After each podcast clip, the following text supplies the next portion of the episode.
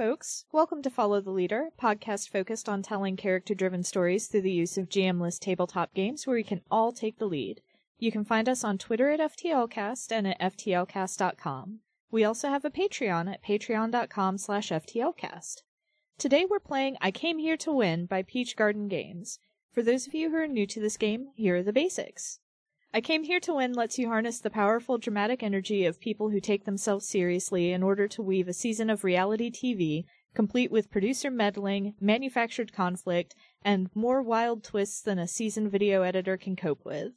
The other games may think they know what I Came Here to Win is capable of, but they're gonna have no clue what hit them. I'm August, and you can find me at Harpydora on Twitter, and my pronouns are they, them. Playing with me today, we have Kathleen. Hi, I'm Kathleen, and I am one of the people who developed this game.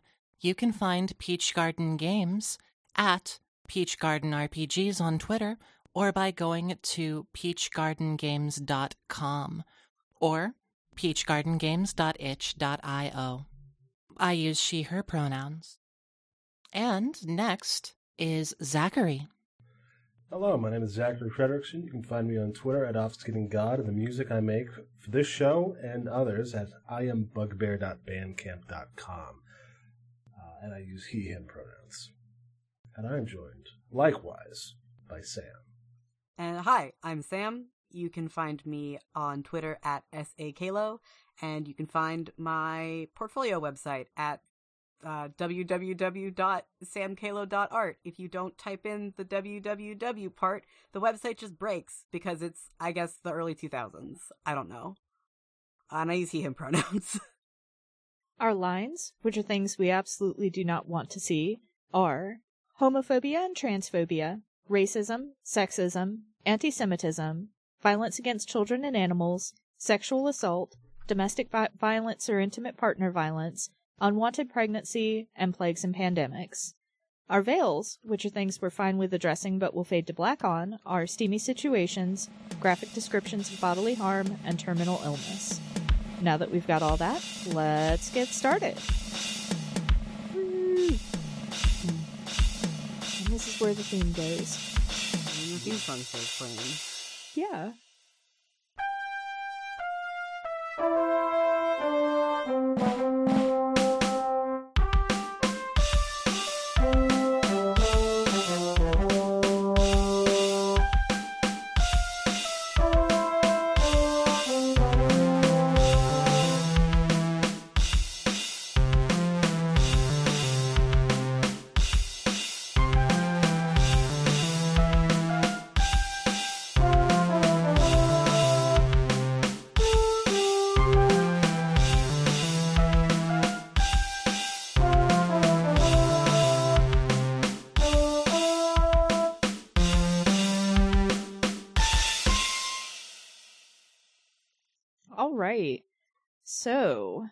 I came here to win is really nice and uh, snappy to play.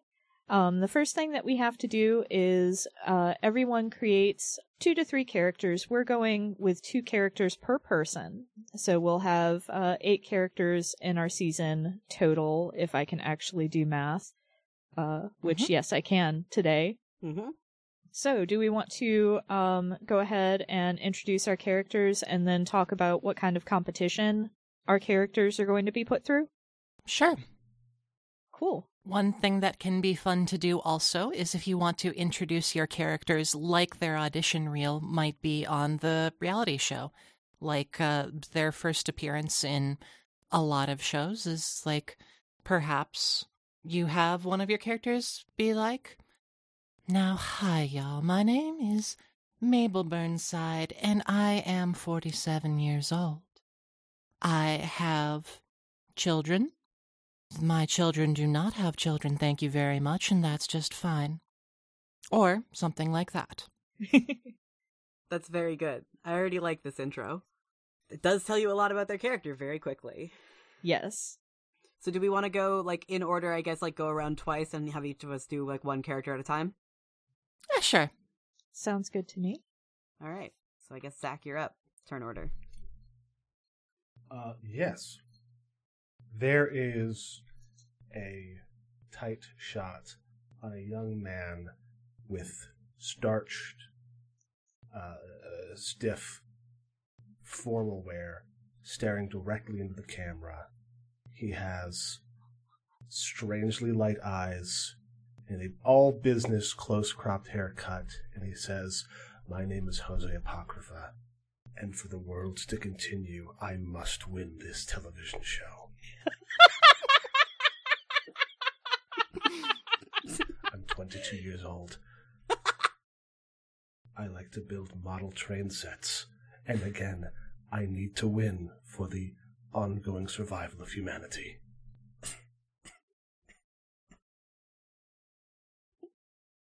Jesus Christ. I'm losing it. I'm sorry. This is incredible.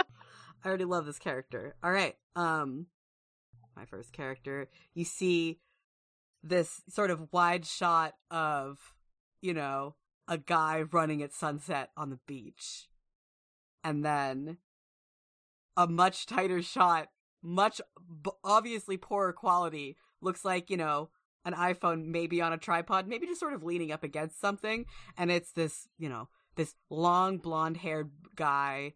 You know, he's wearing one of those like douchebag, like tank tops with, with like the two big armholes. And like you can see both of his nipples very clearly. Hmm. But he's like very much strong up top. And then he's like, he's a runner. You can tell that from him. And he goes, All right. So here's how I'm going to win this show. As you can tell, I'm very good at what I do. I'm strong. I'm capable. I know 15 different types of battle spells, and I'm going to destroy the entire competition handily. So I look forward to winning. By the way, the name that's going to be on the uh the medal is Daydream Sierra, and I'm 25, and I'm from LA. Jesus Christ. I hate how easily I can recognize the inspiration. Shut up. No, it's just the voice though. Okay. And uh the next uh intro reel uh looks like it was shot on a fucking flip phone. Like an old no. an old Nokia track phone. Oh um, god. And in this grainy video you can see a very young, fresh-faced well, not very young, but a, a fresh-faced in- individual that never quite lost their baby fat after puberty, uh, with kind of tousled brown hair and really, you know, wide eyes, and the sound coming through the speaker is very tinny. Uh, but the uh, person says, "Hi, I'm Parker Young. I'm 23, and." I'm just, I'm so happy to be given this opportunity because I'd be the first in my family to be graduating from college like this. And, you know, this opportunity just means the world to me because I'd love to be able to make my parents proud. Which I suppose brings up that we have already decided what the competition is going to be about, and we haven't mentioned it yet. That's true. No, that's true. It's very Uh, true. Do you want to say what the competition is before? I had an, a name for the an idea for the name of the show, Please, by all means. What is the name of the show? uh, which is Dirk Twizzler presents "Who Deserves to Go to School" by Dirk Twizzler.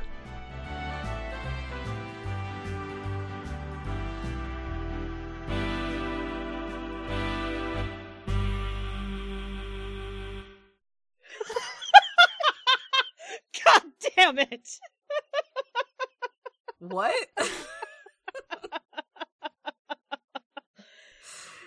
Oh my god. Yeah. Uh huh. okay. It's Uh, Dirk Twizzler, of course, is the is the uh, a very important wizard uh, who first showed up in our sitcom episode. Of course. uh he was played by Dick Van Dyke, right? He is played by Dick Van Dyke with a beard. Fucking incredible. I love this. Old man Dick Van Dyke, of course. Incredible. so are we all right with that name? Absolutely. That's fucking hysterical. Shut up. Don't Yep. shut up. Please keep talking. Yep, we're good. As long as Kathleen is good, we're good. I am enjoying this. I would like to hear the name of who is presenting who deserves to go to school. Uh, Dirk Twizzler. Dirk Twizzler. Dirk Very good. Twizzler. Dirk Um, Twizzler. He is a, he's a venerable wizard and, of course, um, CEO and founder of TwizTech. Uh, Ah. Of course. Oh, that, that, that Dirk Twizzler. yes. Uh, Who deserves to go to school? I'm sorry. Uh, it's, yes, Who Deserves to Go to School. It is printed on the screen in bright red and black balloon letters with an exclamation point at the end. Oh boy. Yep. Mm, This is a specific kind of show. It's a really good title card. Yep. Uh, Incredible. maybe it's maybe it's an interrobang instead of just an exclamation point. It's an interrobang. at the end. Oh, it's for sure an interrobang. It's gotta be.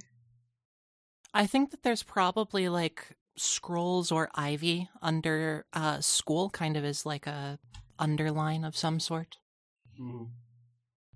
Love it. All right. In the distance, you hear a hippogriff caw or neigh or whatever it does. I love this. Our stupid characters are trying to get into a school. It's very good. Mhm. Yep. Uh, yeah, do we are we uh, introducing our second round yeah, now? it's time for a second character. So Kathleen, it's your turn. Hmm So we see a fairly HD, um, 60 frames per second home video shot of a uh, young person who is sitting at some sort of desk. They have like pens and a couple of like very carefully placed books to be in the shot around them, and they say, um, uh, hi, my name is Kit Sterner. Um, and I deserve to go to school because, um, I've.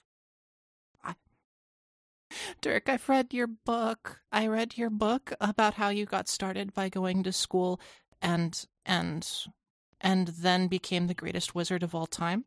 And I also want to be the greatest wizard of all time. Thank you. And the uh, there is a there is a star wipe to a bizarrely mundane CCTV footage angle of a cafe uh, of numerous people in line waiting to buy coffee or scones or timbits uh, as one man in line turns to look at the camera and says, Well, hey there. I'm Bill Theothergy, and uh, I'm just a normal guy like you. Uh, I'm almost 30 years old, and I never went to college. And I'd like to go and, uh, you know, show that uh, that anyone can do it. Uh, which is why, this is why I'm I'm, I'm asking to do it because I'm I'm just another guy. Theothergy. Pleasure to meet you. Oh boy. All right. Um the next shot is looks fairly professionally shot, you know, on like a nice camera. Um and it's this it's this very well set up looks like a tailor shop, looks very fairly small tailor shop. And in front of the camera sitting in a very nice, you know, uh velvet chair, you know, velvet and like wood sturdy armchair is what looks like a 19-year-old wearing a very smart uh vest, a fairly old-fashioned looking sort of blousey shirt and slacks. And he's got his legs crossed and his hands folded in- in his lap and he says, "Hello everyone. I'm Garion. I'm he like pauses for a second. I'm 19. Uh he sort of stops for a second, looks up to the side and is like looks like he's doing math and goes, "Yeah, I'm 19." And I think that I very much deserve to go to this school.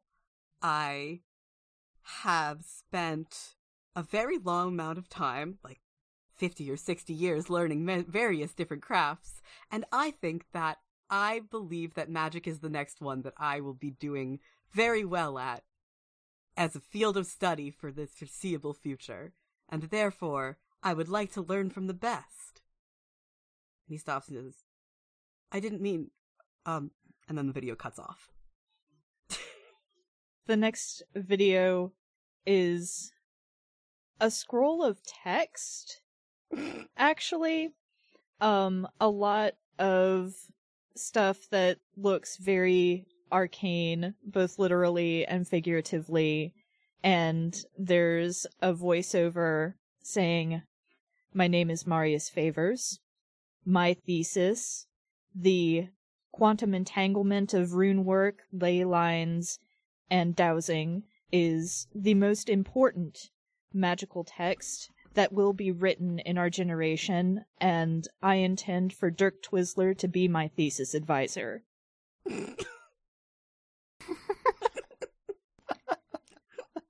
and uh the the text scroll probably continues but the voiceover cuts off and so the title card uh the intro video cuts off as well Is it just their thesis playing? yeah it's just the thesis Holy shit!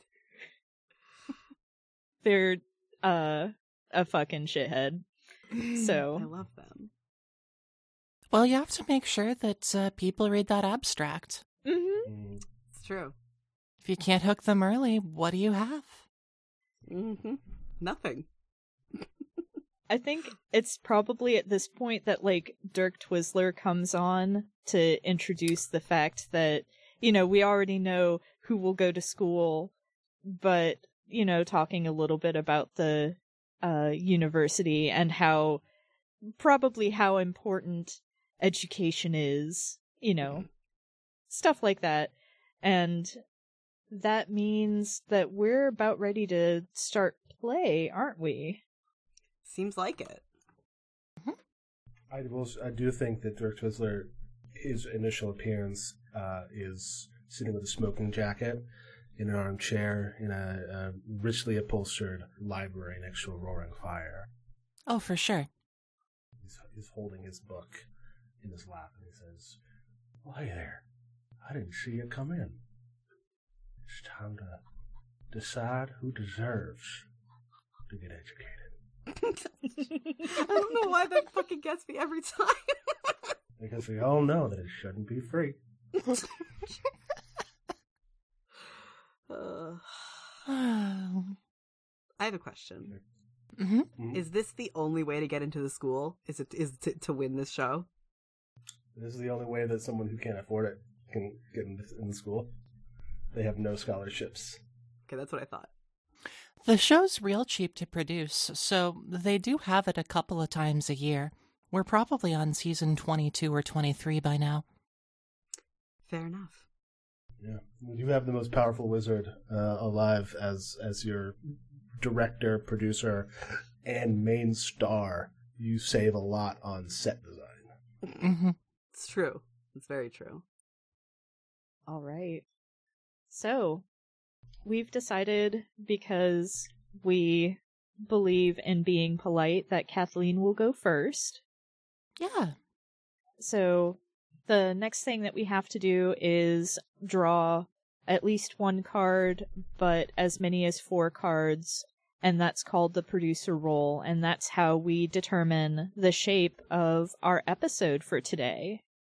hmm The way that you uh, proceed with play is that, as August just said, you assign one of the players to act as the producer for the roll, and um, you will uh, take a deck of playing cards and separate them into suits, and then shuffle each of the four piles. And each uh, suit that you draw from represents a different thing that can happen during the episode. For example, if you draw hearts, those are cards related to drama, whereas the other decks relate to some various stats that your characters have. Each character in I Came Here to Win has a strong stat, a regular stat, and a weak stat. A normal stat is what we call it in the manual, excuse me. Your strong stat will roll a d10, your normal stat a d8, and your weak stat a d6. The three stats are experience, which signify how good you are at doing the task that the show has asked you to do. Personality, which represents how good you are at being on TV and appealing to the audience and producers and maybe being a little bit messy and innovation are is your final stat. Innovation is your final stat and it is about doing the task in unexpected ways or reacting to new circumstances. So for the first draw, I think that I will draw one heart and one club. So we have the five of clubs and the eight of hearts. The five of clubs is my time to shine. My side character with the highest innovation becomes your active character. So in this case, my active character is now going to be uh, Kit Striner, my second character. And the heart is that something's on fire this doesn't affect anybody's roles, but it does affect the flavor of the scene. I think that the first task that uh, Dirk Twizzler has us is to, in fact, throw the contestants right into the heat of things, as it were. Everyone walks in. There is a desk. The desk is on fire. There is some kindling around. There are some magic tools, some scrying orbs, uh, a dowsing rod, a couple of decks of cards that are very important, actually, and some manner of, I don't know, holy water. And uh, Dirk Twizzler does chime in from outside, and the camera cuts to him. And what does he tell us to do? Since you've got the Dirk voice, uh, Zach, I thought that. Yes. Um. Boy, what does he tell you to do? I think it should probably end with, and don't let my school burn down. oh boy. Um, I'm on the spot now. uh, okay, you said there's holy water, there's um, First, very mag- various magical doodads and tchotchkes. Doodads and tchotchkes. Shit. uh, sorry. Um, uh, he so he's on the other side of the door, uh, and he says, well, "Hello there, prospectees. You might be wondering how I am able to communicate with you through this." Uh, solid steel door. Uh, I, am projecting my consciousness into yours uh, mystically. Uh, you're in fact in an airtight chamber, and it the oxygen of it, while it would be able to to, to keep you hale and hearty for at least six hours, well, that's rapidly deteriorating right now. So, um, you know, academia is a very sink or swim sort of situation. And, uh, well, just try to survive. And, uh, well, that holy water ain't gonna cut it. And so the, I guess the challenge is to get out alive before the fire burns up all of our oxygen. Mm-hmm. It is an escape room scenario. Incredible.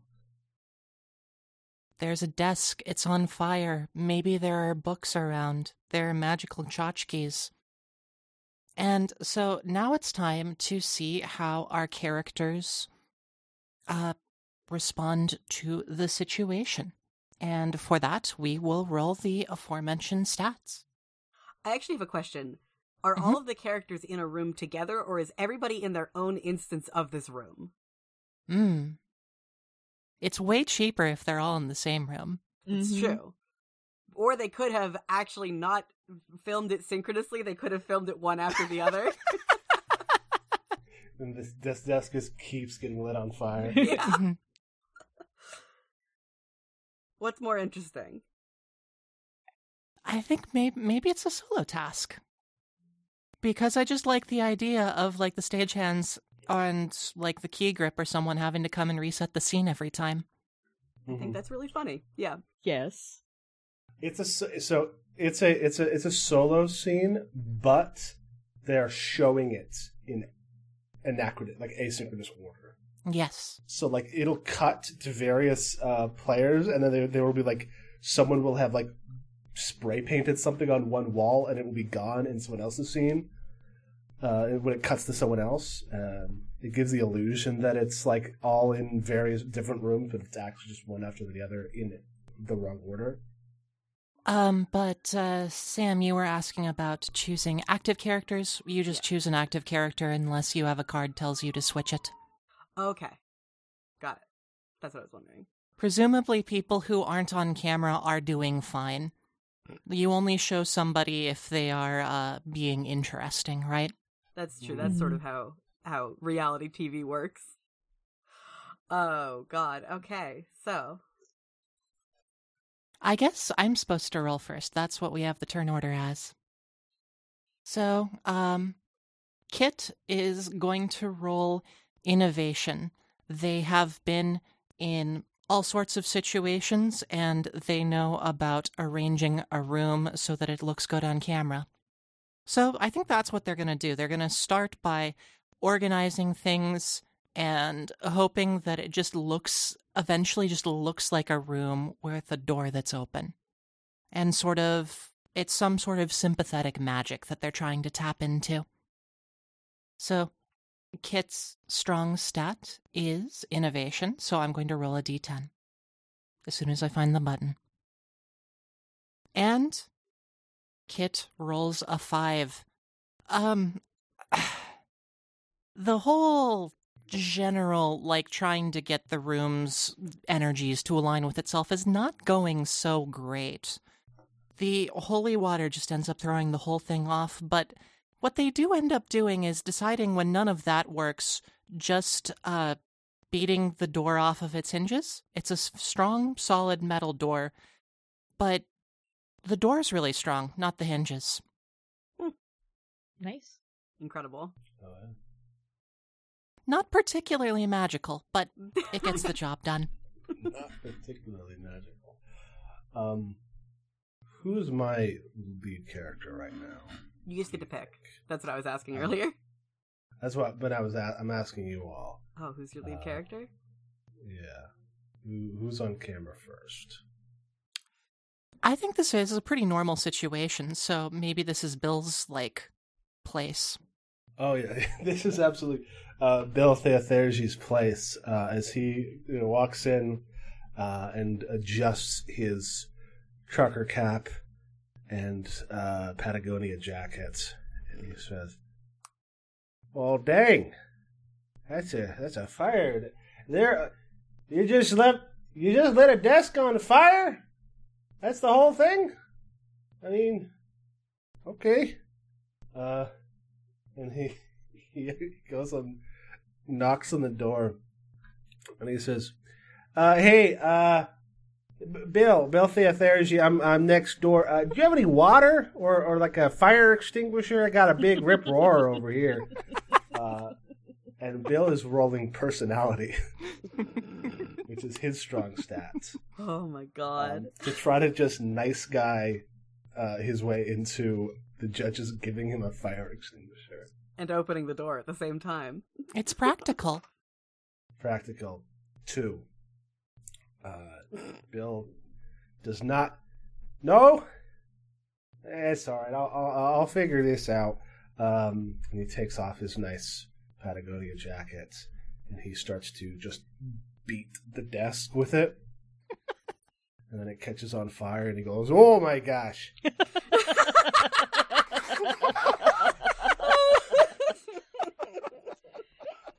Oh boy. Oh, Oh, oh my gosh! voice. Okay, uh, and that is all we see of Bill for the, the next the, for the next several cuts. um all right. Uh I'm to have it be Garion. And Garion's gonna walk into this room. Door shuts behind him. Desk bursts into flames. And he goes, Good shit. And uh his first instinct is to reach into his pocket and pull out whatever spellcasting focus he's got and uh cast some sort of water spell at the desk. And he's gonna use experience, which is a normal stat, not a strong stat, Mm-hmm. and that is a eight-sided die. I'm gonna roll a d8. I got a four. It's not great. It's not great. Um, the, water just sort of fizzles out, or rather, it just sort of fizzles and the fire keeps burning, and he's just like, "Oh, bleeps out. Obviously, it's on. It's on. You know, it's airing on television, so it's just like beep beep beep. Bleep it out in the episode too. Whoever's editing this, that's funny. Um, uh, and you see him sort of ineffectually, continually casting the same thing over and over again, and eventually the fire goes out. But it's like, oh man, dude, oh my guy. Okay. So we cut to Parker's room, or not Parker's room. We cut to Parker in this room. Uh, the door has just been closed, and Parker is just like, "Oh, oh no, oh no, all of this stuff." As they don't panic, but get kind of excitable, and I am going to roll uh, using Parker's strong stat, innovation, which is a result of seven. And so The only good roll we got. the way that Parker chooses to go about this is he starts whispering to the fire, now shh, it's okay, it's okay, shh. And like what he's actually doing, like what sharp eyed viewers might recognize that he's doing is he's like trying to talk to the fire spirits that have been engaged in this en- enchanted fire but otherwise to not keen-eyed viewers it just looks like he's the fire whisperer and he's like holding his hands out and making soothing motions and as he's doing that the fire slowly burns out. Amazing. That's our Parker. I love Parker. Good job, Parker. Well, I think Parker wins. Think Parker Parker won wins, but more importantly, Bill lost and has to be eliminated this episode. Do we have some sort of exit interview for him?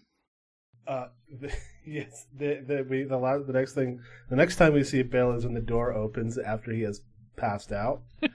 um,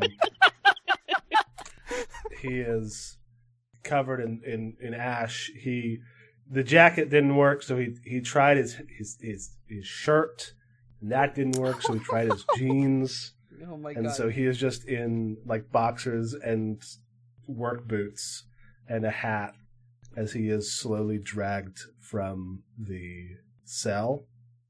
And he goes, "Hey, I was uh, I was supposed to be the underdog.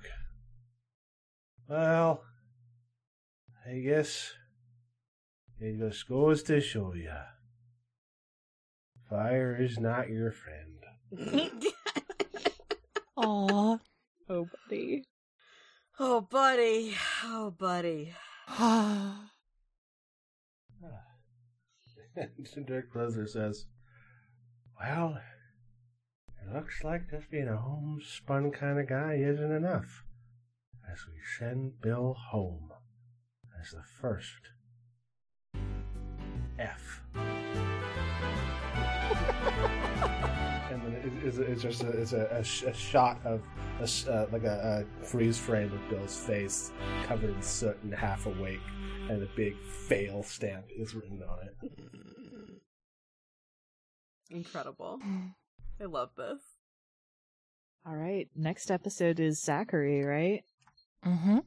Is that, is that how it goes? Okay. Um, oh, shouldn't we also see um, Parker winning? oh If you'd like to. Yeah.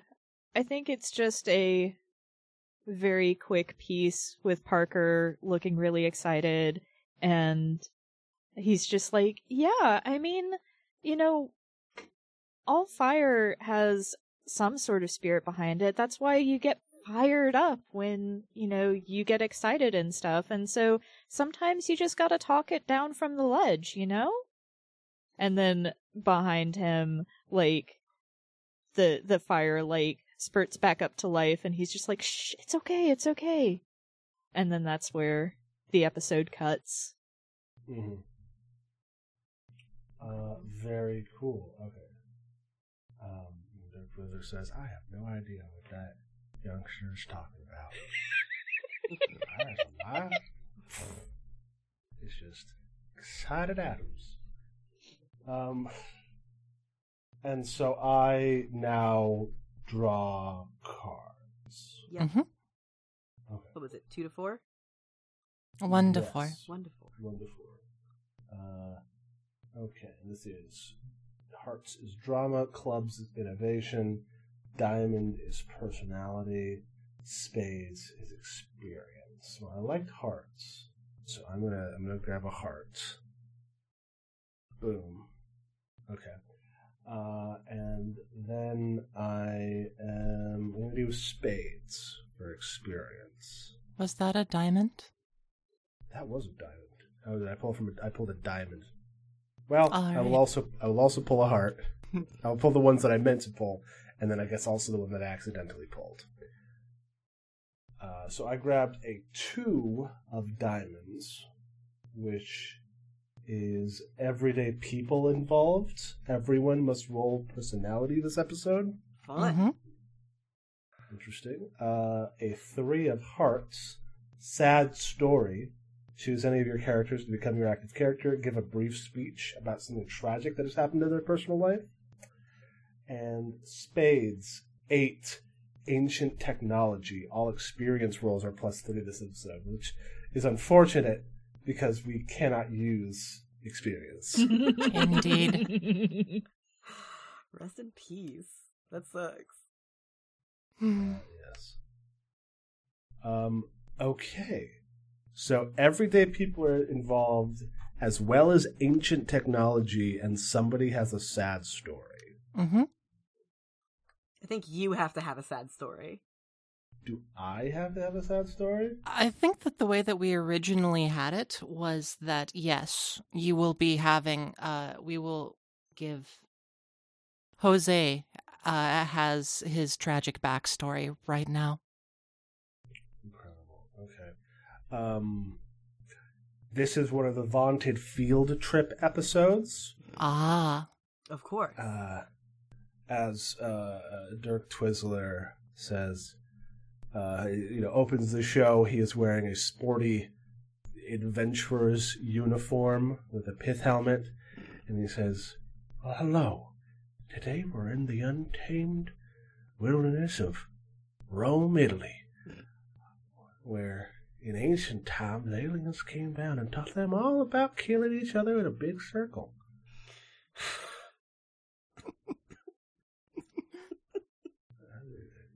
We're here to plunder some of those vast technological riches from their depths of that Colosseum that aliens made. They didn't know how to make a big circle.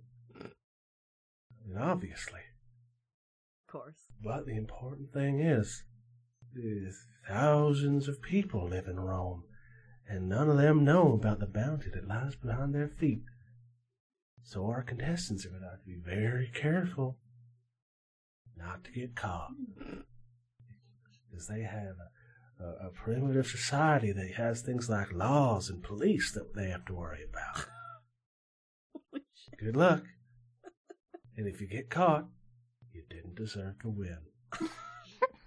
Oh my God. Oh my god. And I get so, and also, Jose Apocrypha has to have a sad story, Mm-hmm. a tragic backstory uh, thing here.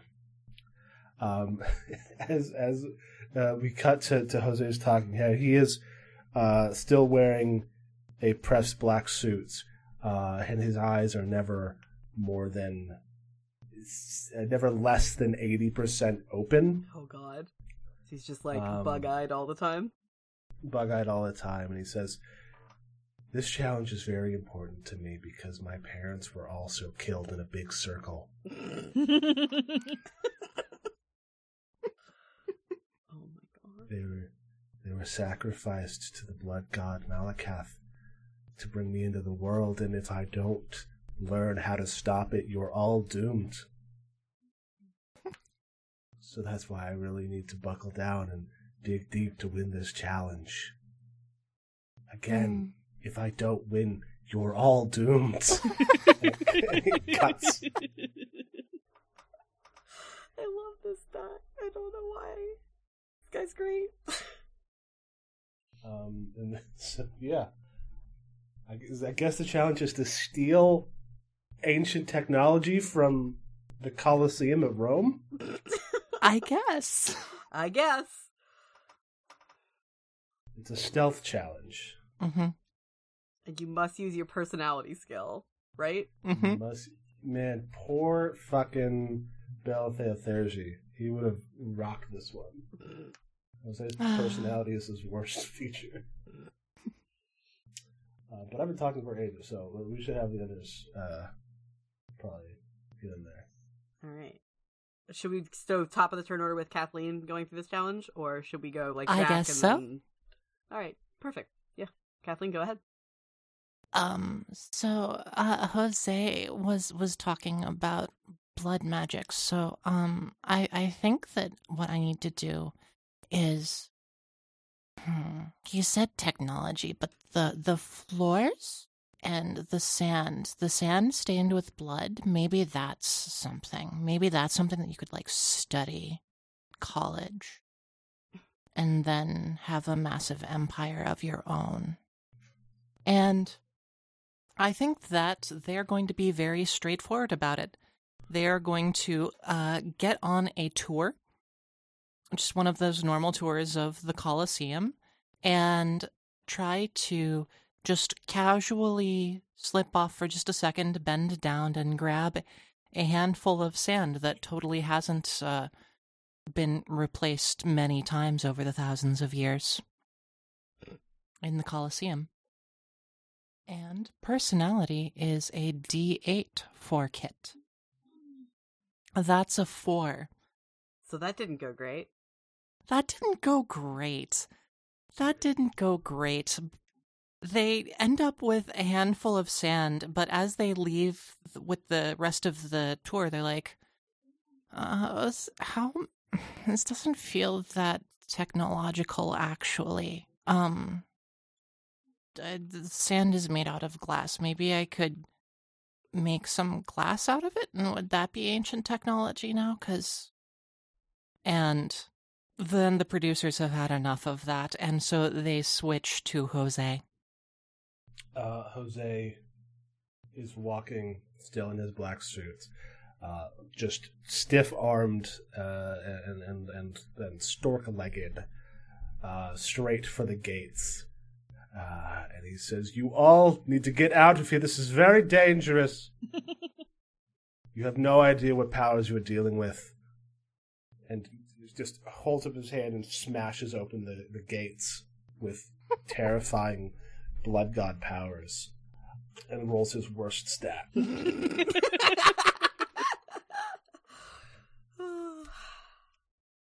gets a six. Ah, he nailed it. He nailed. He got as good as he possibly could. Um, there are shots of cowed civilians uh, uh, in the distance. You see the like the Italian military mounting a defense, like in a like in a kaiju movie. Um, as as Jose walks out with some gl- with a glowing Roman gladius. And he says, "I've got what I need," and just walks away. So the shot opens on, you know, Garion like watching what's his name? Dirk Twizzler give the uh thing and Garion just going, Huh. Picks up his cell phone, dials it. sort of like walks off into the background of the shot and is like, no, no, no, I know, I get, I know. Okay. I know, I understand. What I'm saying though is that there's gotta be someone around here. Like, come on, you've known me since the 1600s. We're cool. Come on. like, just like give me a little bit of help. Like, yes. All right. Okay, fine. Yeah, I'll help you break into the Vatican later. What I'm saying is, I need this. And then he like looks back, goes, "Hey, wait, don't record me doing this. What the f-? Sorry, that gets bleeped out too. Um,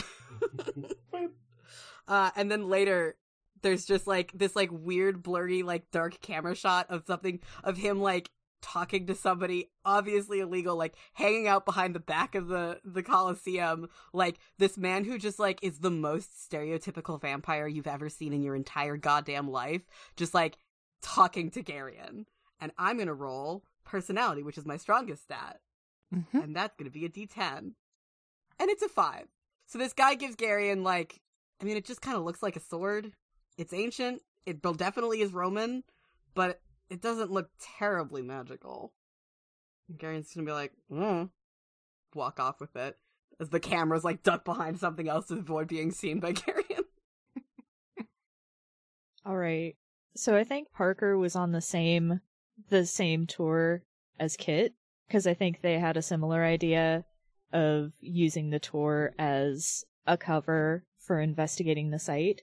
But I think once again Parker kind of goes with the spirit whispering angle and starts low key asking the stones if they've seen anything particularly ancient other than themselves that might be ancient technology.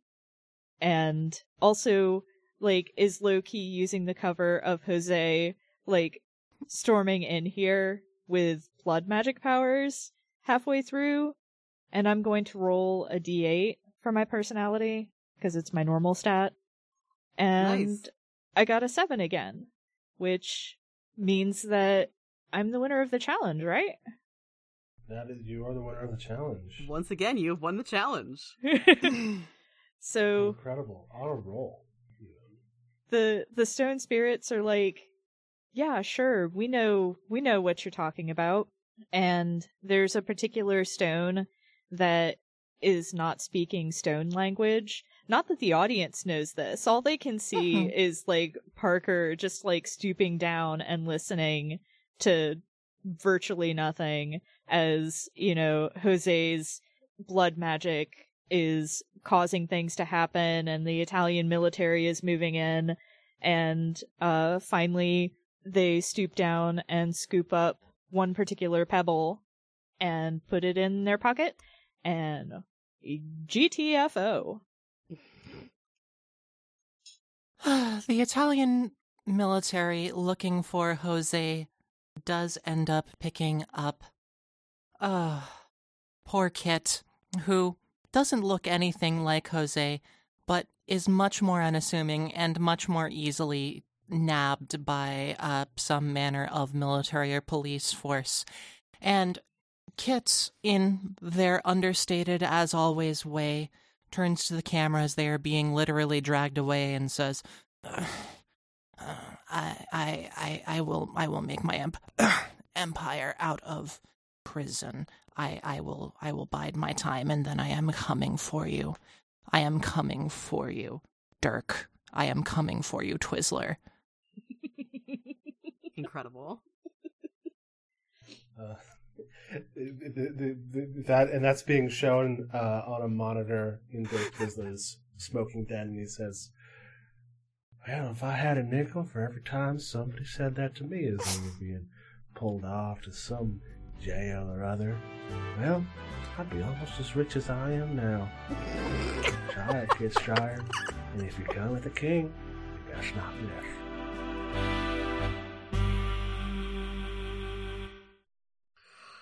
Oh Jesus God. Christ. I love this. oh, it's my turn to pick some cards, huh? Mm-hmm. All right. I'm going to pick. I got a heart, and I'm going to pick a club. So I got the seven of hearts and the four of clubs. The seven of hearts is returning winner. No effect. Describe a guest judge who has won this show before. Um, and I'm going to say that the guest judge is a sort of interesting looking woman in that she kind of looks like she's made out of plants. She's got a very sunny personality, and she says, uh, Hello, I am Miva. I won season 15, and I'm now an extremely accomplished elemental mage. She gives a little smile and uh, flips her hair, which kind of looks like leaves, and uh, gives a little a little peace sign, and then the uh, show cuts off. And what is the four of clubs?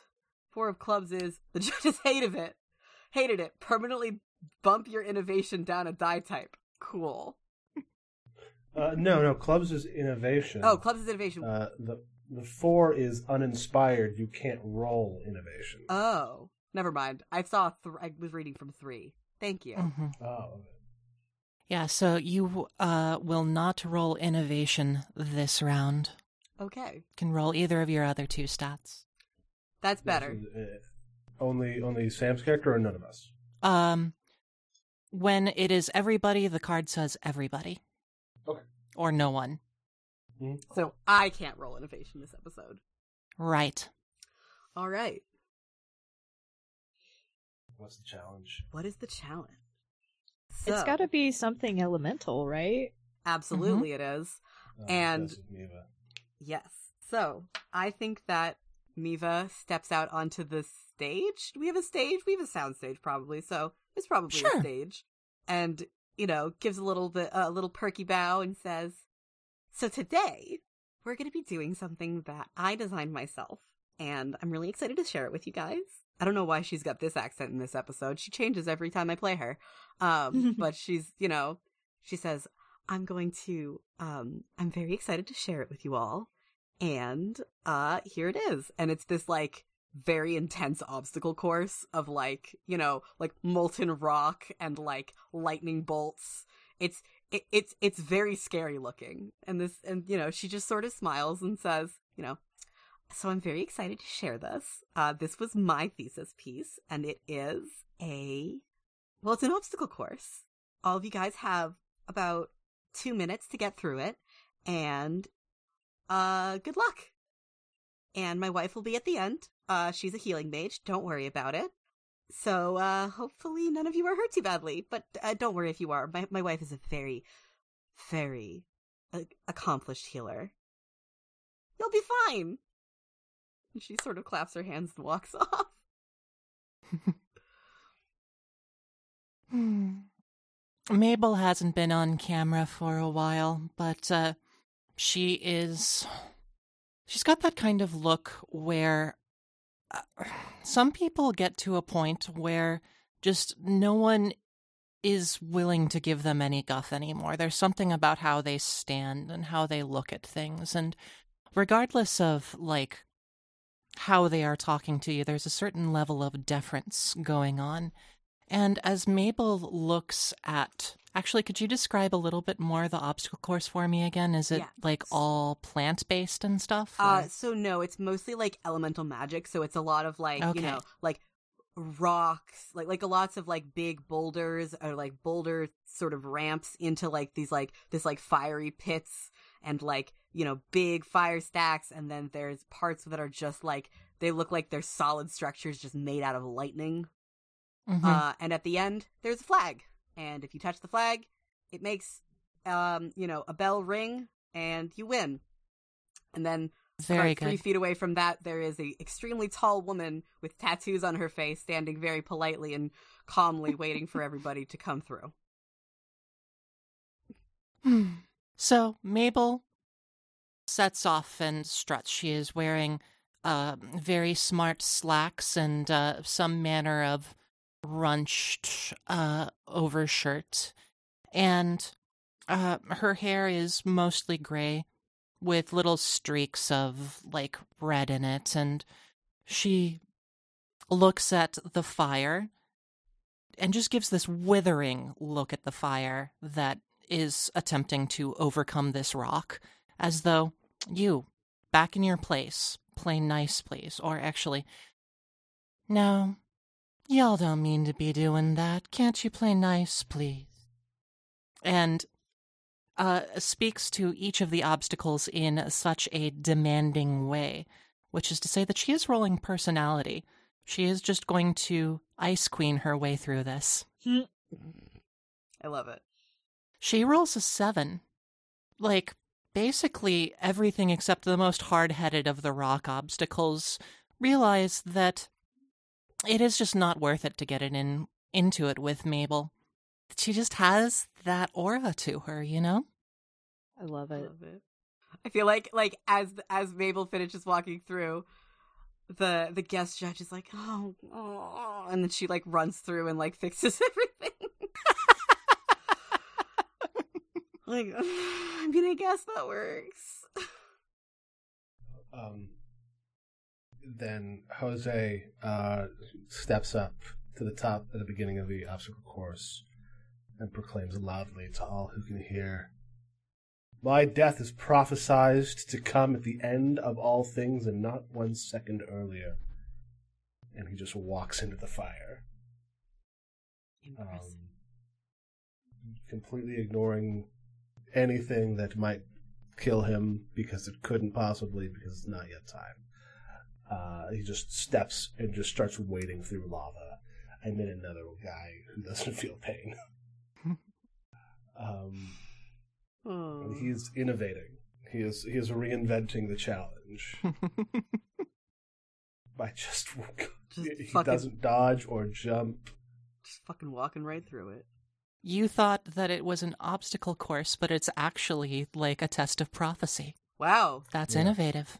That's innovating. and that's a nine. um Dang. that and that is a nine. oh uh, boy. as he just wades through hip deep lava and then like walks through the solid light lightning objects which solidifies the lava and eventually he's standing at the end nearly completely encased in fragments of volcanic rock which is good because they don't have to spend any money blurring out the fact that his entire ensemble has burned away as he throws up his hands and he says, I am unkillable. No weapon forged by man or beast against me shall prosper. I am the end of days, and if you do not allow me to win this competition, I will be coming. Impressive. Good job. Excellent work, Jose. God.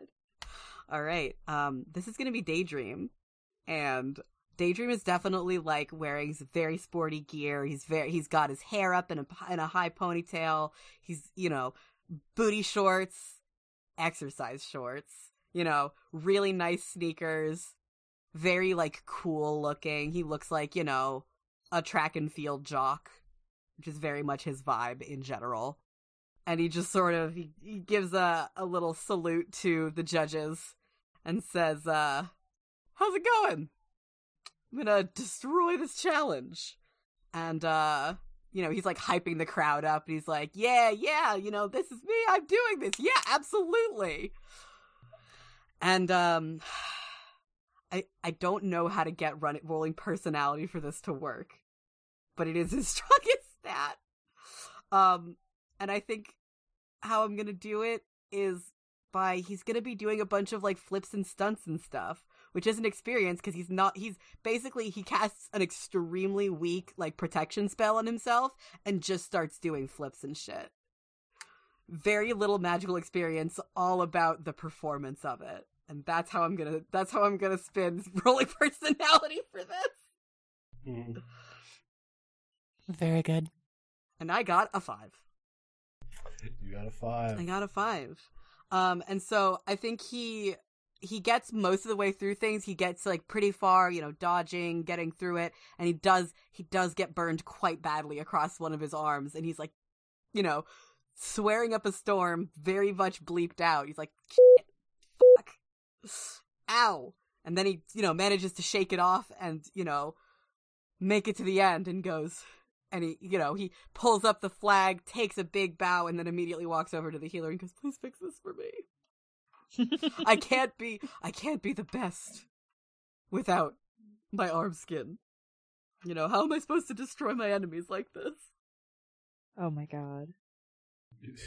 uh, Jose is still over there, just kind of hanging out, and he looks and he says, "Your flesh is weak." Yo, your face is weak. Shut the fuck up. Flips him off. My face is tempered by the blood god Malakam. Your outfit's weak too. I mean, seriously. Very last century. What a willful gentleman you are. That's me. He like gives a salute. The healer rolls her eyes and the guest judge goes, Well, that certainly was something, huh? Um and next up we have uh whoever August is playing. I don't know if it's gonna be Parker or Marius. Um, well, I mean, we haven't seen Marius, so I think that they should have a, ch- a, a chance to either shine or go down in flames, uh, potentially literally. So, um, Very true. let me go back to that tab. So I think Marius like does a lot of what we would stereotypically consider to be like magic. You know, there's there's a wand, there's incantations, there's like maybe some sparks of something. Like they don't even bother to talk to the camera about what they're doing. Their weakest status personality. They don't they're not in here for people to like them, not even the producers at this point. Um so they're just trying to like brute force spell work their way through um using experience which is a 10 a d10 I was about to say, if you just did a 10, then my poor bitch No. is going gone. no Fuck! Ah. oh no. Rest in piss, daydream. August just rolled a 7, which means that my 5 is the lowest roll. Mm-hmm. poor poor daydream All right. D- describe how Marius goes through this.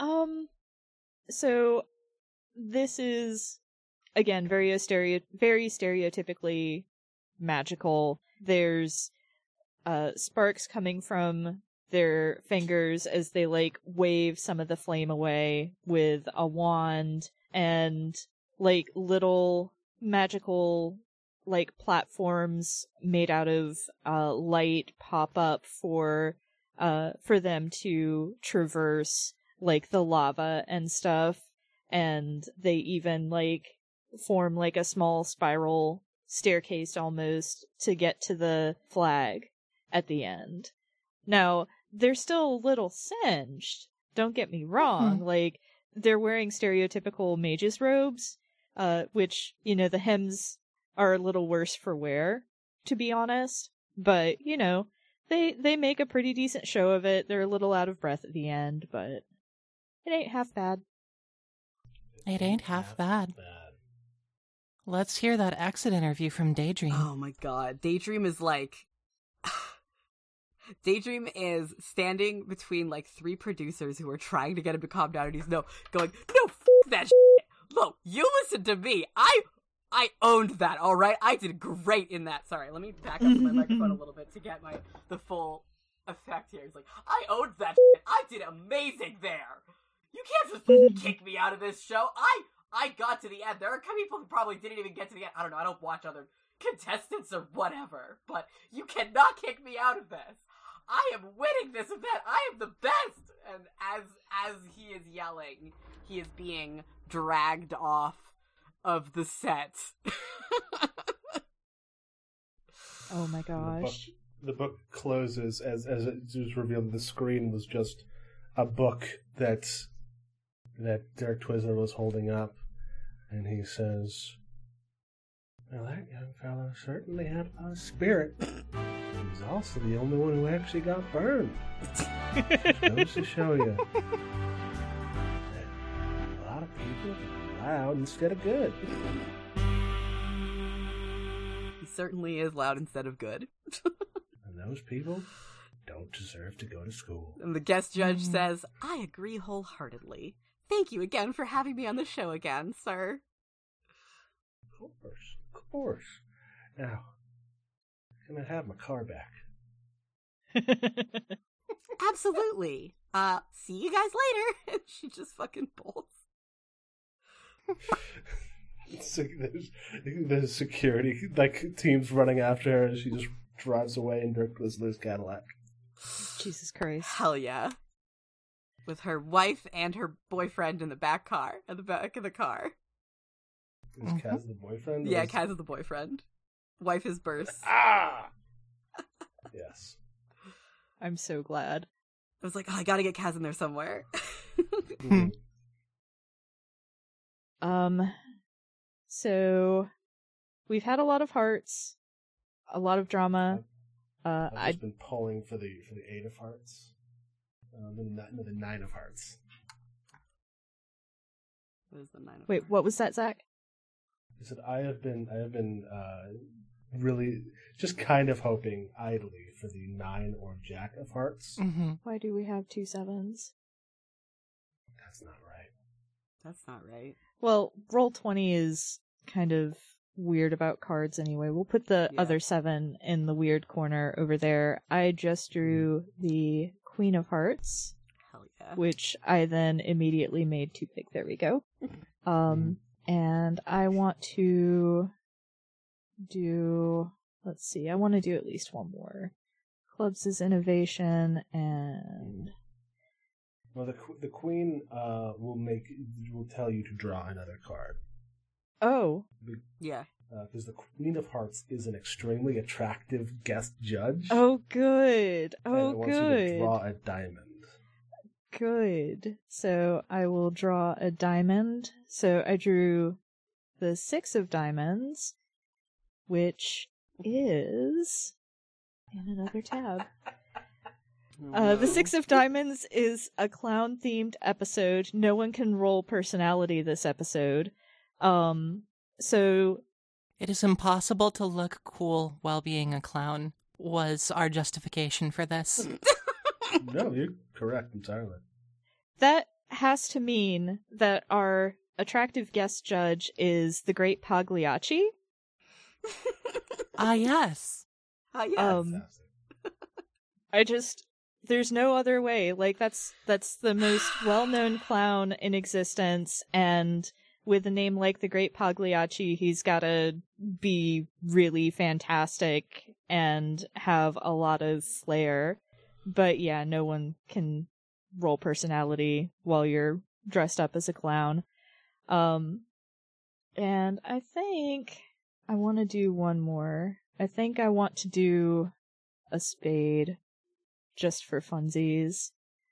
And that is the three of spades, which is. I'll show them. Permanently bump your experience down a die type. So poor Marius now has a normal experience. Oh no. oh no. Uh, Poor Marius. I say poor as if they don't deserve it. they deserve it. Um, they deserve it. So, cool. So, this challenge with our guest judge, the great Pagliacci, who I think only speaks Italian. Hmm and like the producers of the show do like magical live captions. So it's like it's not like the captions are added later to the episode. It's that like there's like a little floating text box around him that is translating his uh his speech it's kind of like you know live captioning uh on TV in general but it's just it's in real life um, I don't think this is Dirk's doing by any stretch of the imagination. Dirk is just fluent in in Italian and doesn't give a shit. But uh, the producers of the show know that the contestants need to understand things. So This makes it very difficult when Dirk is uh, just talking in Italian to Pagliacci, hmm and like the producers keep trying to to cast the the caption uh, hex on him, and he keeps counterspelling it. yes, it's perfect. No one deserves to know what I say. God. Not unless they buy his book. Mm-hmm. You have to buy the book. The book confers uh, knowledge of all languages. Uh, what is the um, what is the challenge that Pagliacci is having us learn August. So, the challenge obviously we have to follow in his footsteps, and we have to. Oh God, what would be a really great thing to have to do while you're a clown?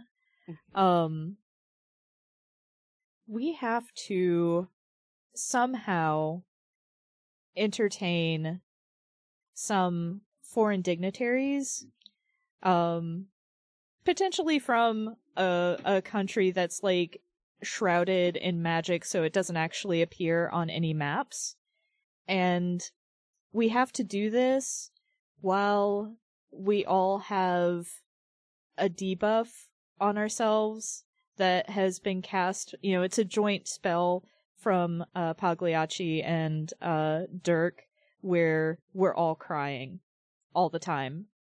hmm Like the entire time we're trying to do this, we're just sobbing Uh, in clown makeup? in clown makeup. Of course. Incredible. Yes. Because like Pagliacci's greatest achievement was beating depression. Of course. It's a very interesting game. This is a very good game. I'm enjoying myself immensely.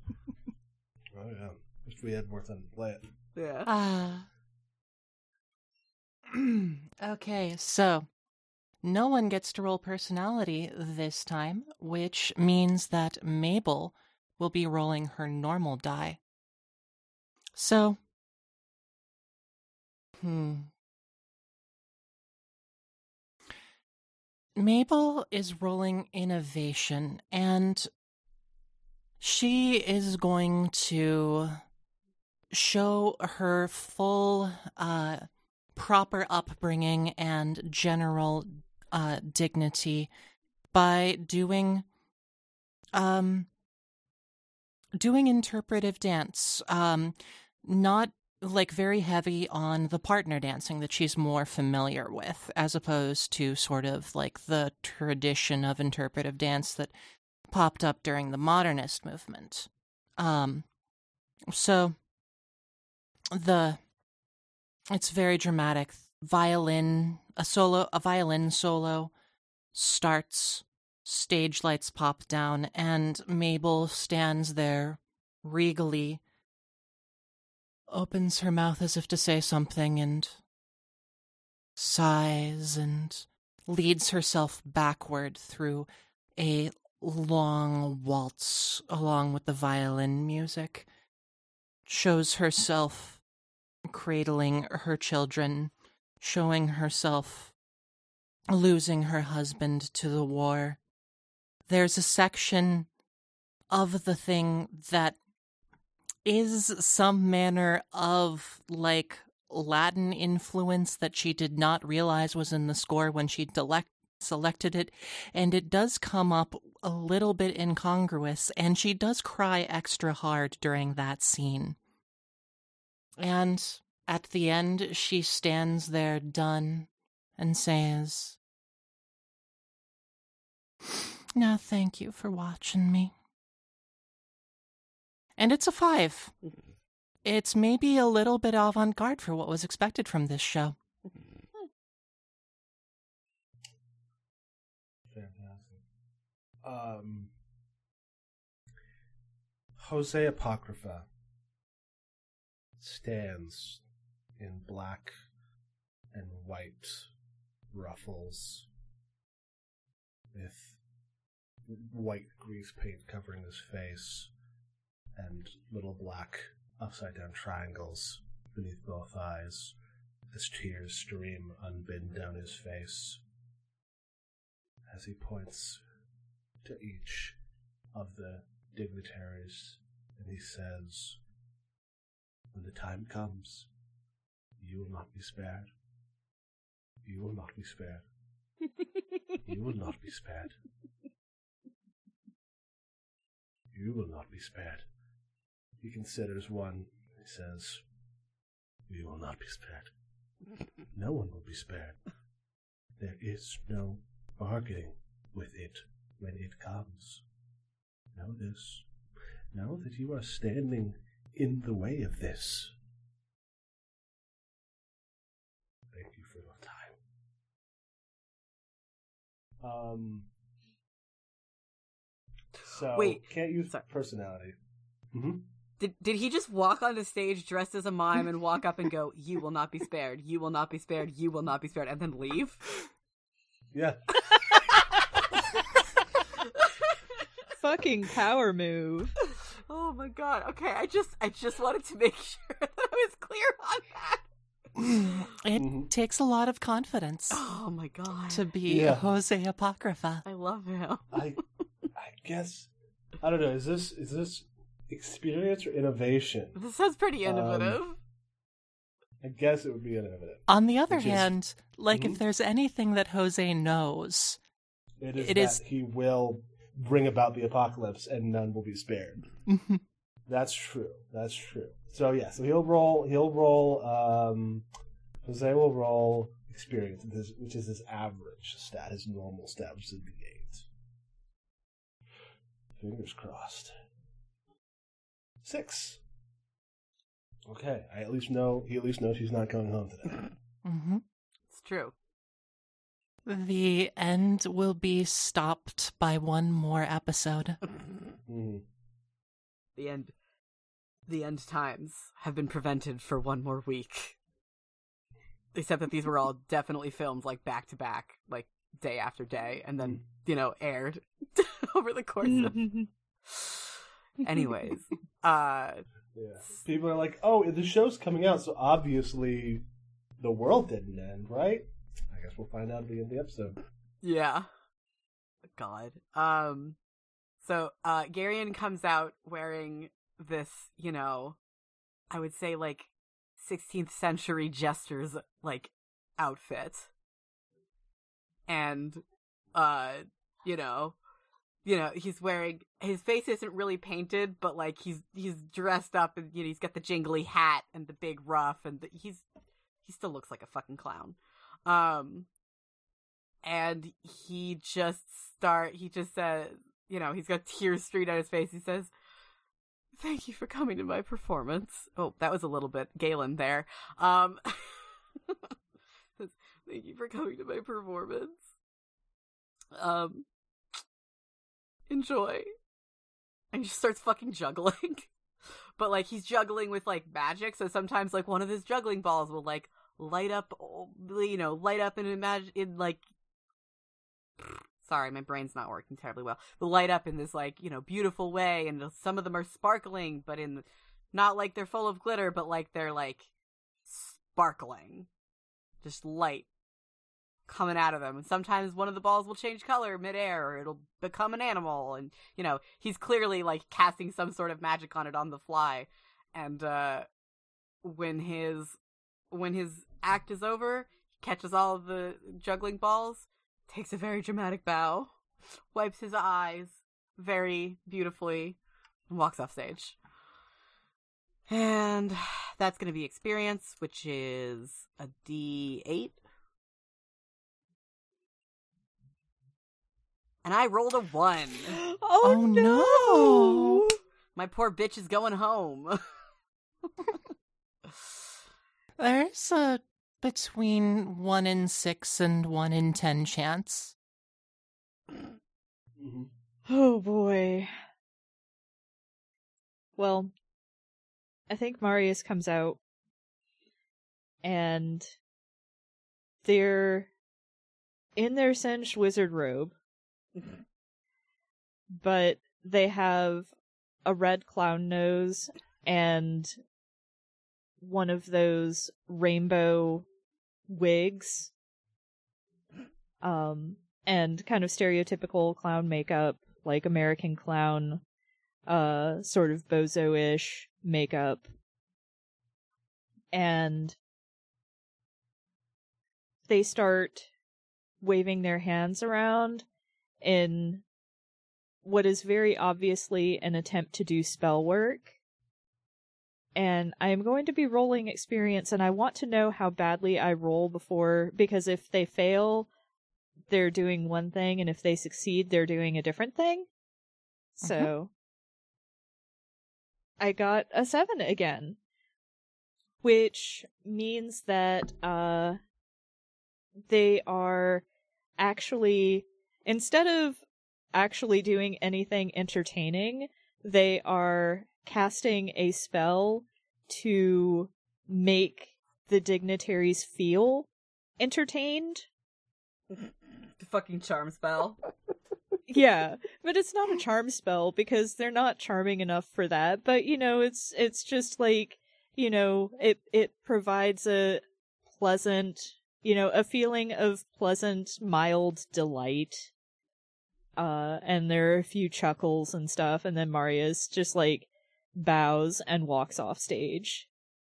Cut to the editor's room where a uh, young woman in headphones is sitting at three or four monitors, like turns to a camcorder and says, What am I supposed to do with this? what am I supposed What am I And then it cuts back to the show. Oh my god. Like, there's no way for me to make this look good. What?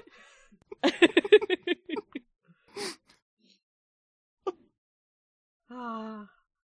and All then right. Garion gets to go home. So, you know, we get a very sort of vaguely cheerful looking Garion still wearing his jester attire and going, you know, it's all right. I, it's all right that I didn't win. I mean, I've got a couple of other things that I could be doing right now with my time.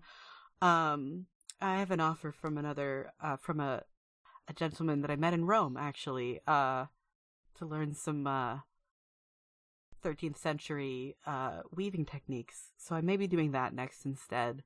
It's all right that I didn't win. I, you know, there are other opportunities to learn. And he sort of smiles and walks out. And Dirk Twizzler walks on screen, uh, where it reveals the screen was actually a curtain that is drawn to show the, the beautiful campus behind it. And he says, Oh, yeah, there's plenty of places to learn, just not on my school.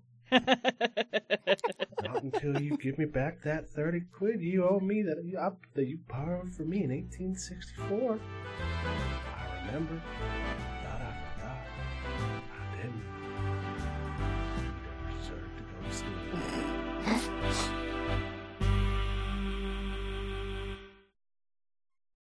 And that is where we will leave the mid-season finale. it's very good. I didn't expect that deciding that Dirk Twizzler was going to be here meant that I was going to be playing him every time. It's just that you do You the do best. so good. You do You the best the Dick Van voice Dyke. real good. It's real good. yeah. It's really funny. I'm sad that uh Bill Theathergy didn't last very long because I loved your like shitty Canadian accent. oh, that's okay. I went and WandaVisioned, uh, c- uh, uh, you know, a, a, a town in Quebec. God. That'll be timely by the time this comes out. yeah. I was. I'm, I'm Uh. glad I got to play Garion as like one of those types of vampires that's just like, all right, I guess I'll learn how to do literally vampire. everything now. Uh-huh. Got all the time in the world. I mean, uh, yeah, that's, that's like like just just like what Gerard Way said about Twilight. Huh? You, you can look it up. Okay. You can look it up. All right, shall we do outros? yes. Yeah. All right. Uh, I've been August. You can find me on Twitter at Harpydora, and I'm not plugging anything else right now. Um, you can find the podcast on Twitter at FTLcast and at FTLcast.com. And playing with us today, we have had the very lovely Kathleen. Once again, I have been Kathleen. Thank you for having me on. If you would like to check out I Came Here to Win for yourself, you can find it at peachgardengames.itch.io. Or if you'd like to know more about some of the other stuff that we do, you can find us at Peach Garden RPGs on Twitter or at peachgardengames.com, We also produce an actual play podcast called Sort of Symphonies. On that, um, we are playtesting an adventure game, sort of in the heroic fantasy thing. It is called Heroic Chord. It is role play heavy, and I love it a lot. It has a magic system kind of, that works kind of like refrigerator poetry, so you can check that out too. Thank you very much. Uh, and I have been Zachary Drederson. Um, and you can find me on Twitter at God for the music I make at iambugbear.bandcamp.com. And I don't have anything else to plug at this time. And I've been Sam. Uh, you can find me once again at Twitter uh, at sakalo, and you can find my portfolio website if you're interested in commissioning me for some tabletop game art or whatever. I draw a lot of other people's OCs a lot of the time, and I'm open for commissions again. And I probably will be still by the time this episode comes out, which is a while from now. uh, because I kind of am always doing tabletop commissions. It's kind of my bread and butter. Uh, and if you, you can find my portfolio at samkalo.art. www.samkalo.art. Exactly. Yes, you got to do the www part, or else it just doesn't work. Because I guess for some reason with Google Sites or with whatever place that I bought my domain name from, it just doesn't work if you don't type the World Wide Web bit, like it's the early 2000s. Sometimes it just be like that. Sometimes it does. All right. Shall we clap? Thank you all for All right. listening. Yes. Let's, uh, let's clap out. Clap out.